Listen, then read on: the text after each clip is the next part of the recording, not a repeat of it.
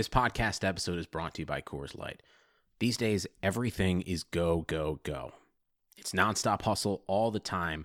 Work, friends, family expect you to be on 24 7. Well, sometimes you just need to reach for a Coors Light because it's made to chill. Coors Light is cold lagered, cold filtered, and cold packaged. It's as crisp and refreshing as the Colorado Rockies. It is literally made to chill. Coors Light is the one I choose when I need to unwind. So when you want to hit reset, reach for the beer that's made to chill. Get Coors Light in the new look delivered straight to your door with Drizzly or Instacart. Celebrate responsibly. Coors Brewing Company, Golden, Colorado. Hey, what's up, everybody? Chris Trapasso here for another episode of the Prospect Podcast. And on this episode, we're going to continue the top five position rankings with offensive tackles and edge rushers. Before I begin, and this is what's great about this being my own podcast, I can, I can go in any direction I want. I'm very grateful for that.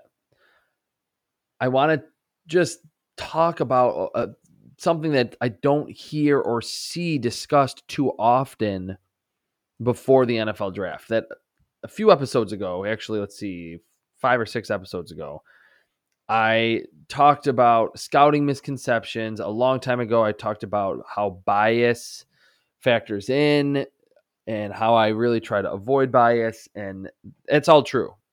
Listen to the scouting misconceptions podcast and the bias episode. That was really a lot of fun for me to do. It was completely like off the radar. It from what I've normally been doing with a lot of analysis.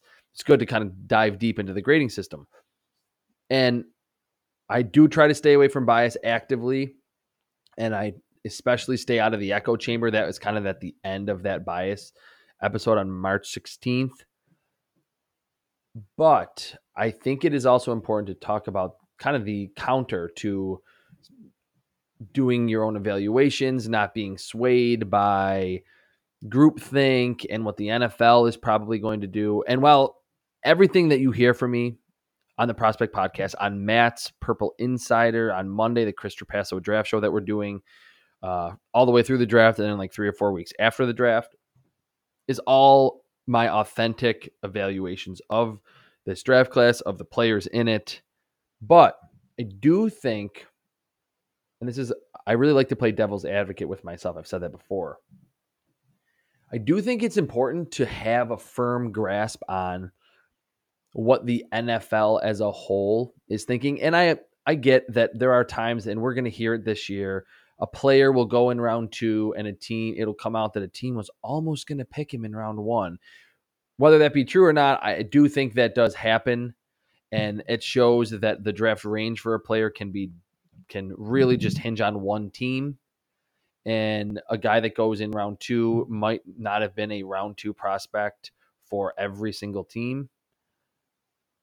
Or obviously, you know, round three, round four, it's it's all the same. But it's important to know where a player ultimately will probably fall for a few reasons. One, I think in general, the NFL does an amazing job identifying the college players that are suited to play in the NFL. Yes, there are busts, and there will be, we'll look back on the 2021 first round. There will most likely be five to 10 Pro Bowlers, five to 10 solid players, five to 10 busts, complete busts, and then like a few that are just middle of the road players that maybe belonged in the second or third round, but went in round one. In general, though, the league is very good. The scouts, the GMs, these are football guys that have been doing it for their entire careers that are in their 30s, 40s, 50s, 60s, for some teams in the 70s. They know what they're doing in general. Do I think that that means we should just sit back and say, oh, all these picks are, are perfect and, and give no criticism? Absolutely not. Like, that's certainly not what I think. And I think there is plenty of room for someone like myself to be a and for the many other draft analysts out there to just give their own evaluations and say I don't think whatever Mac Jones is a top tier prospect and he might go inside the top 10 and right after the draft say I watched him, I evaluated him, I graded him. This is a bad selection. Maybe you'll be wrong, maybe Mac Jones will be great, maybe you'll be right. It'll be different from what the NFL is thinking. But we have to remember that again, that this is a gigant hundreds and hundreds of men and women that are scouting these players that have been doing it for a long time. They do a pretty good job overall. Also, and more importantly, that's kind of like a general statement that doesn't have a, a ton of impact because I, I still think it's completely fine and we all should be questioning every single pick almost or, you know, scrutinizing it to a certain degree. And just if you're reading someone's article or listening to a podcast, I want to hear what they think, not what they believe the NFL is going to do. But more importantly, draft position is absolutely vital. Like where a player is picked plays a huge role in his NFL success. Not just where he's picked, meaning what team he lands on in the situation. That obviously matters. I'm saying when he's picked. That was probably the better word to use. When he is picked for a handful of reasons. Number one, someone who's picked in the first round is going to get every opportunity to succeed. He's going to get more reps, whether it doesn't matter the position. He's going to get more reps when he messes up. He's going to get more opportunities to rebound as compared to a second rounder. And I think it goes just uh, falls off a cliff. It, it, it's a straight line down. Second, third, fourth, fifth, sixth, seventh round. If you're a seventh rounder, you're getting the fewest reps at the beginning of camp. If you have a bad rep, you're not going to get another rep until the end of practice, something like that. So I think that is huge. And when you're a sixth or a seventh rounder, we've seen just historically, like every position, there are almost like cliffs that if you're picking a wide receiver in round six, there is just not a lot of historical relevance or, or like historical examples of six round wide receivers not named Antonio Brown who have gone on to be even serviceable wide receivers. And for as many as you can say Antonio Brown and there's there's others, there have been hundreds of six round wide receivers that have been out of the league in a year to three years or never materialized really to anything. So you have to kind of say, like, man, okay, if this, like, where is this player going to go who I really like as a sleeper? Is he going to get like undrafted or, or, or is he not going to be picked? Is he going to go in the seventh round? Because that will, even if you do truly believe, and I've had this happen with a lot of players, if you truly believe that he's really good and you slap a big grade on him, but he goes in round seven, the odds are stacked against him just on his draft position.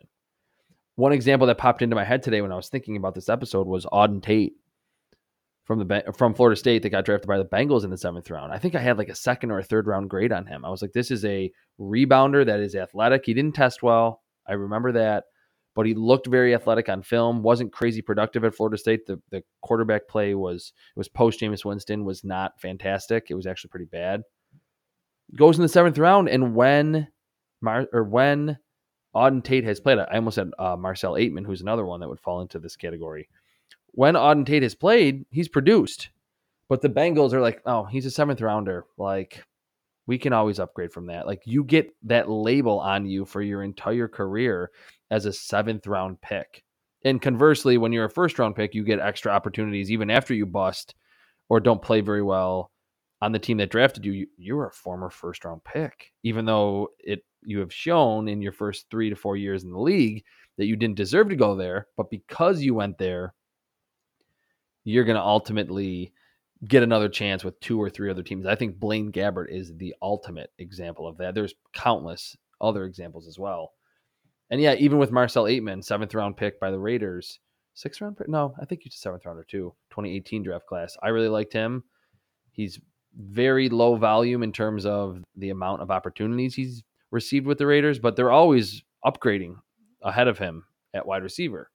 If for whatever reason he went in the third or the fourth round, I think teams kind of shy away from, hey, we need to upgrade wide receiver because we just picked one in the third or fourth round. What's interesting about that too is what like I think every GM wants all their picks to hit, and especially those first rounders.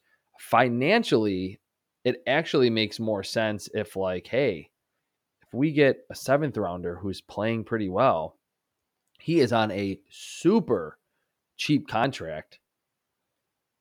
let's give him more opportunities and, and see how this sixth or seventh rounder plays. Because if he ultimately is producing at the same level as our first rounder, who yes, is it's all on the rookie wage scale, but a first round pick makes a lot more than a even a fourth or a fifth round pick. They're still making good money and they're fully guaranteed contracts in the first round.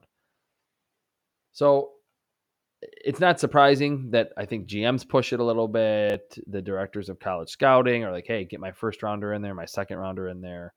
But where you're ultimately picked, I think, is absolutely vital. Uh, prime example in this draft class, I don't get to the rankings. Dazz Newsome from North Carolina. I have a second round grade on him. I, I feel very good about it too because he's so dynamic after the catch. He plays like a returner when he's catching a tunnel screen, and he's a fantastic returner. There's not a lot of buzz for him, and he did not test very well at his pro day.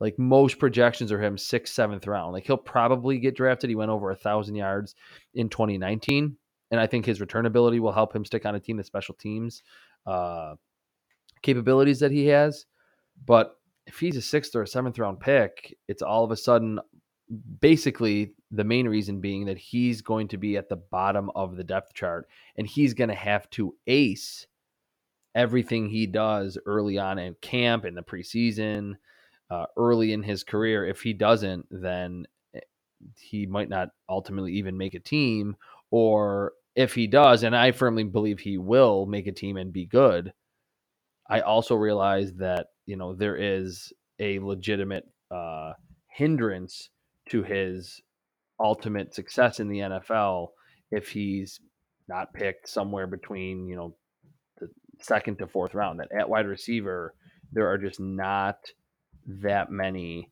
wide receivers who go in the sixth round and then ultimately become very good. So you have to I, like I'm not changing any of my grades, uh, but I understand, and I think that's why I why there are whether it be me or any other draft analyst you see that if they really like a player or they're really conversely low on a player, like for me, Gregory Rousseau, I have him like in the fourth round. He's going to probably go late first, early second, mid second. He's going to be given every opportunity, and he's this raw player, and they're going to be still giving him a huge amount of reps in practice and in the preseason and early on in his second, third season in the NFL. Give him every opportunity to reach that potential. It just does not happen when you are a sixth or a seventh round pick. It just doesn't. So that's always important to remember when you're watching the draft.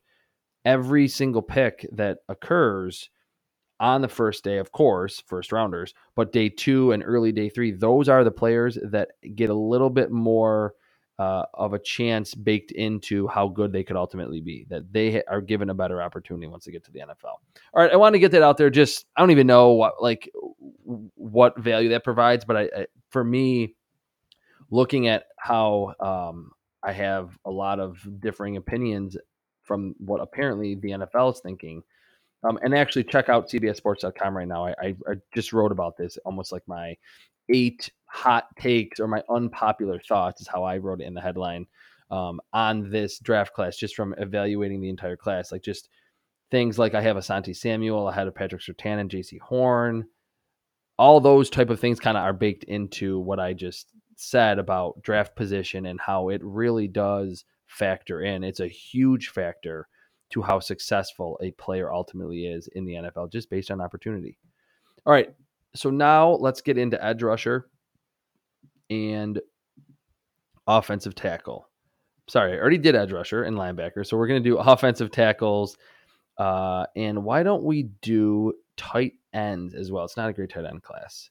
So I've done corners and safeties, linebackers and edge. You can get those in the feed. My last episode was defensive tackles and interior offensive line. Let's start with offensive tackles. I view this class a little differently than the rest, but here we go. Here's number five. It's Alex Leatherwood, number 37 overall, 36 overall from Alabama. Here's a scouting report. Thick left tackle, who almost always who almost has a tall guard's body type. He's quick off the snap and smooth in his kick slide, but is susceptible to counters to the outside because he stops moving his feet after engaging at times or simply can't sustain speed around the pass rushing arc. but he does have a good size arc to the quarterback. Quality power against the run and for the pass, sturdy, reliable anchor. He really locks out and understands that his long and powerful arms are his friends. At times gets overly reliant on those arms and leans into his punch after he makes contact, which can get him off balance. Good athlete for his size and can slide back to the inside against counters, but quick moves off the snap are difficult for him because of his aggressive nature and desire to get his long arms on a defender rather quickly and then lock out. Leatherwood is faster than he looks at the second level, and he's a consistent player there. He's rarely out of control. He hits his marks and finds linebackers, very aware of stunts and delayed blitzes, and speaks to his and that speaks to his experience. The worries the off balance reps against swipes or impressive swim moves are slightly worrisome, but overall, Leatherwood is a relatively safe, high floor prospect. I think Leatherwood is the most value or, or, underrated tackle in this class. That two years in a row, high level play in the SEC at left tackle. You're not going to get that uh, very often outside of the first round. And I think he still could go in the first round. I think if you're betting on it, probably early round two. I think the Cincinnati Bengals, if they don't pick Penei Sewell, and I think they will, they should go Alex Leatherwood in round two. The top of round two, Alex Leatherwood. He's not, I don't think he'll ever be an all pro, but I think he's just going to be a quality left tackle for a long time. Number four, and here's where the controversy starts Rashawn Slater at Northwestern. Here are my scouting notes on the Northwestern tackle. Fundamentally sound, ready to go left tackle in a smaller frame than what's ideal. He plays with great leverage and pass protection and has the feet to slide back to the inside against counters. He's not overwhelmingly strong, but rarely uh, but typically plays with a high quality anchor. Slater creates a wide arc in his kick slide thanks to quick and relatively long strides. He's not a freaky athlete, but very fluid, reliable combo blocker, and when needing to reach across a gap to drive interior defensive linemen out of the play. He understands when twists are coming and smoothly passes them off. NFL ready blocker with the athleticism, technique, and deceptive power to be instant impact. So I didn't see elite level athleticism like he tested on film, but I understand that that is definitely a strength to his game. Like the way he moves his feet and he's not chaotically doing so, he's very controlled when he's kick sliding in pass protection or if he needs to get down the line of scrimmage against a swim move to the inside, he can do that. Rashawn Slater is not going to be uh, stretched past his limit athletically early in his NFL career. I don't I'm not that worried about his length. He did have arms over 33 inches. That's the threshold that teams like to see. I like to see that too. I'm just worried about the power element that I think he's pretty powerful in the run game, not crazy powerful, but at a few times I saw him get walked back in the Big Ten into his quarterback. And if that's happening, it's a little bit concerning. He did have the entire year to get stronger because he opted out. So maybe Rashawn Slater will be more powerful in the NFL. I still have him as a first round prospect. Uh, I have him at 24 overall. He's probably going to go inside the top. He's definitely going to go inside the top 16, maybe even inside the top 10.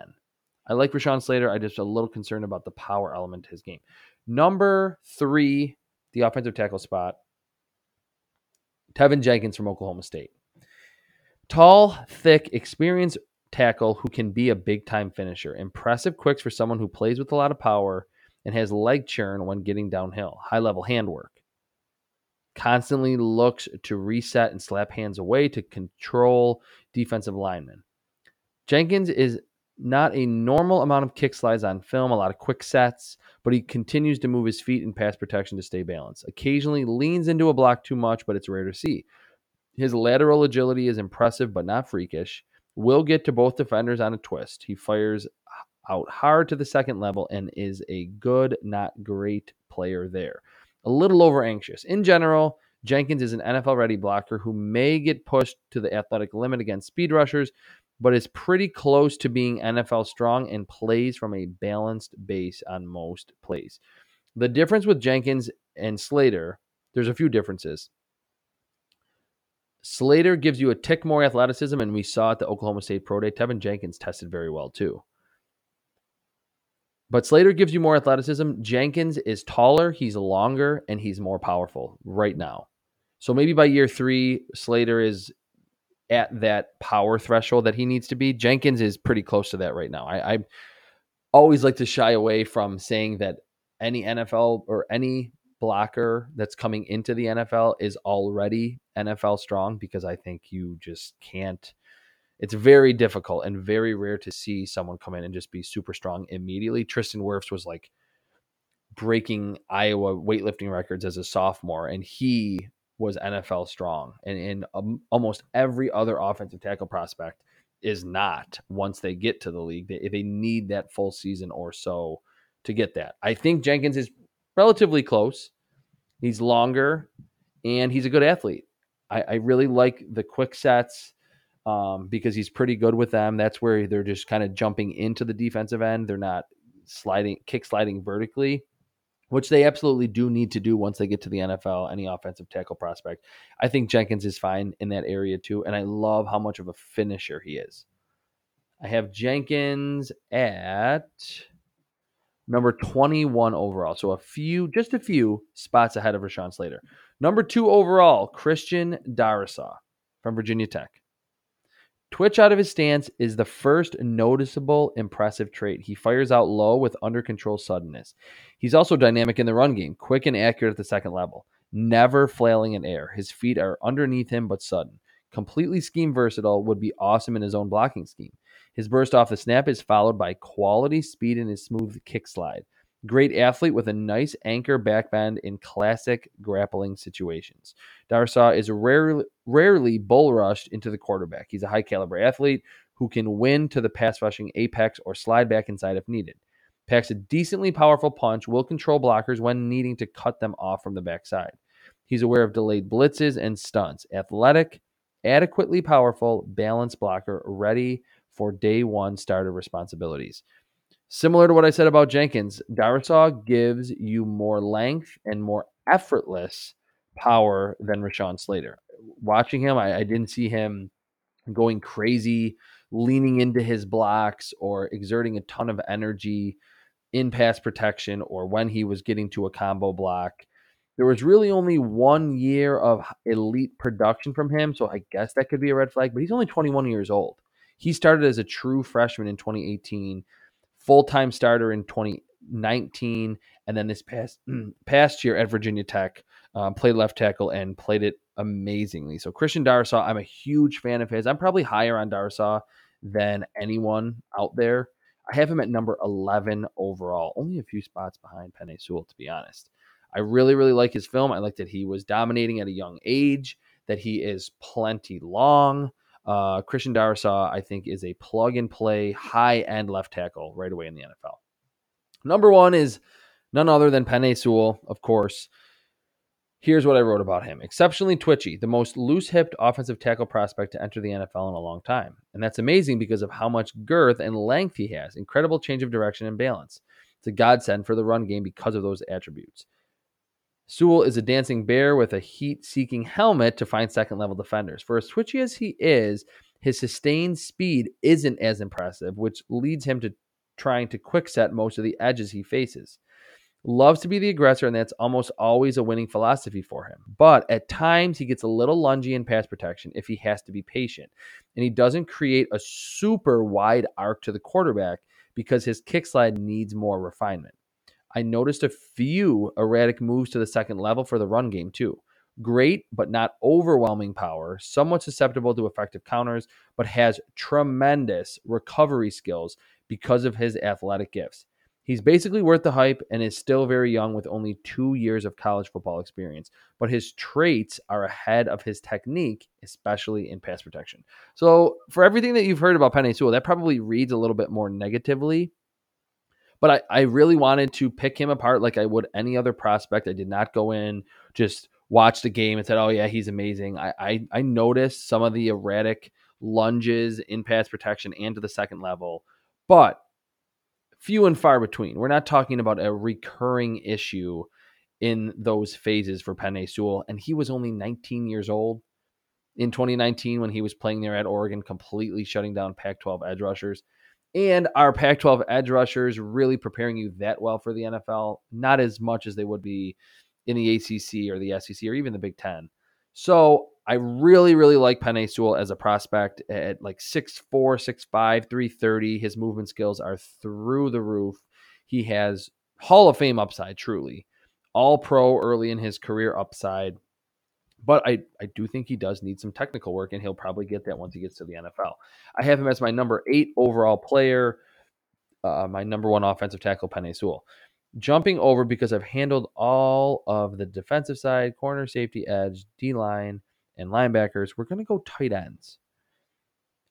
The tight end group's not very good, but I think there's some good value selections. And these all these scouting notes are going to read a little bit shorter um, because there's just not as much to write about, especially because no one blocks at the tight end spot in today's college game or outside of maybe George Kittle and Rob Gronkowski in the NFL either.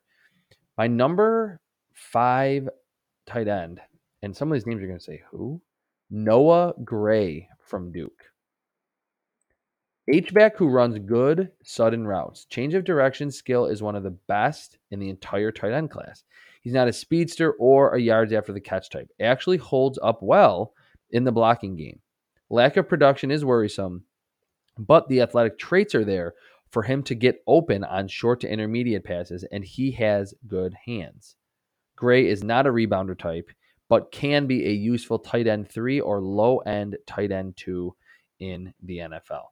So that may be the first time you've heard of Noah Gray. I have him at 209 overall. So we're talking late sixth, early seventh round. So I, I don't think he's amazing relative to other players in the class. But he had a really good pro day. Three cone was under seven seconds, if I'm not mistaken. Let me check that. But either way, he plays like someone that does have that type of agility. His three cone was 6.90 seconds at six foot three and 240 pounds. I'm fine with that size. You don't need to be a gigantic target. And I think the way that the NFL has shifted toward being separation based for pass catchers, that's like a good size for a tight end. Ran 4.62, so not crazy fast, but not super slow. 35 inch vertical.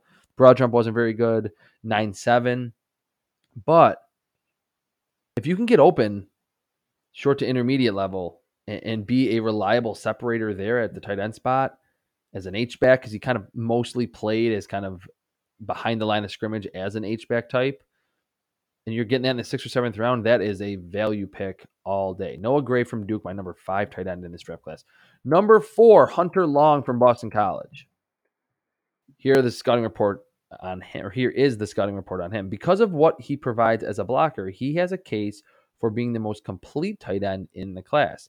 Really gets after it in the trenches and is a good blocker in space too. He has the length and size to win in that respect, and he stays with his assignment through the play on a regular basis. Used often down the field despite average speed and noticeably tight hips. Runs very high with an unusual sh- stride. Long is not a separator, but because he got plenty of experience running multiple routes, he's pretty good running them. Large catch radius, but not a rebounding monster. He will go up and get it occasionally. There's some power with his yards after the catch game, but he's not a game changing type, just a tight end prospect with a high floor. So, for as much as I said, no one's blocking, Hunter Long does give you a little bit of blocking prowess. And I just like the fact that he produced like his entire career. Like the the coaching staff, for whatever reason, thought that hey, we need to feature this guy in our passing offense. And of course, at Boston College, they just had AJ Dillon before last season. They wanted to run the football a lot. He's 6'5, 254, almost 34 inch arms. The rest of the workout was solid, not amazing. 471, 122 inch broad jump is pretty good. 10 foot 2 inch broad jump. That's solid. That's in the 88th percentile among tight ends that have been at the combine. Obviously, Hunter Long was not, but have been at the combine starting in 1999. So that's he's a pretty explosive player um, off the snap. I don't think he's very fast. I don't think he's sinking his hips and creating separation. You can throw him the football though anywhere in his vicinity, vicinity, and most of the time Hunter Long will come down with the football. He's not a specialist as a rebounder like I wrote in my scouting report, but he's a good player. Where I have Hunter Long, much higher than Noah Gray, 154 overall. So that's like early fifth round. Um, he's probably going to go a little earlier than that, but I think everyone realizes for the second straight year, the tight end class is not very good. Number three, Brevin Jordan from Miami. Won't consistently generate separation in the NFL, but his burst off the line of scrimmage could get him some early advantages in his routes. Sustained speed is average to slightly above average for the position. After the catch, he is very slippery and displays good contact balance. Smaller size and length could make him more of an H-back at the next level. Blocking unlikely to be a strong suit. His hands are good, useful but unspectacular prospect who should stick around for a while but won't ever be a legitimate game changer. I'm a little lower on Brevin Jordan than most. I think he's definitely a yards after the catch specialist, but his pro day was not very good. And just watching his film, watching him move, I didn't see like someone that was so much better than his opposition when it came when it was coming to athleticism and creating after the catch. I think at just under 6'3 and 247 pounds with 468 speed. Yeah, he's going to create after the catch. You're going to throw him a drag route and he might stiff arm a linebacker and make one cut, make a safety miss, and pick up a 10 yard gain. But is he going to be George Kittle? Is he going to be Travis Kelce? I think those players were high level athletes that were way ahead in terms of their YAC prowess once they were in college. And obviously, once you get to the NFL, it's a lot more difficult to make defenders miss, to break tackles. I like Brevin Jordan. I think if you really need a tight end and your offense is probably more West Coast than it is air raid, Brevin Jordan in the middle of the draft would make perfect sense. I have him at 118 overall. Next tight end, the number two tight end, you probably know if you are listening to this podcast, Pat Freiermuth from Penn State hulking size, and good running back like abilities after the catch. As a separator, he leaves a good amount to be desired. Slower transitions out of his breaks than what is needed from a truly threatening pass catching tight end today. Adequate as a blocker and does have the frame and willingness to get better in that area. His YAC is his strong suit. The route running at the short parts of the field are still a work in progress. I don't know if Pat Freiermuth was like hurt or something in 2020. I just didn't see the same type of dynamic athlete that he showed in 2019. But at 6'5 and 251, you get more size and similar, but not quite as good YAC capabilities to Brevin Jordan. So I think he's got good hands. The, the catch radius is there. He's not a big leaper. He's not Mike Gesicki, who is from Penn State in that regard. I think he'll just be a solid tight end two for most of his career. Pat Freiermuth from Penn State. I have him 104 overall. So early fourth round, I think that is exactly what makes sense for him. Got a lot more buzz and probably will go a little higher than this, being a fourth round pick. That's where I have him valued. And of course, number one overall, Kyle Pitts. This is the longest scouting report I have at the tight end class, of course. I just was so much fun writing this up.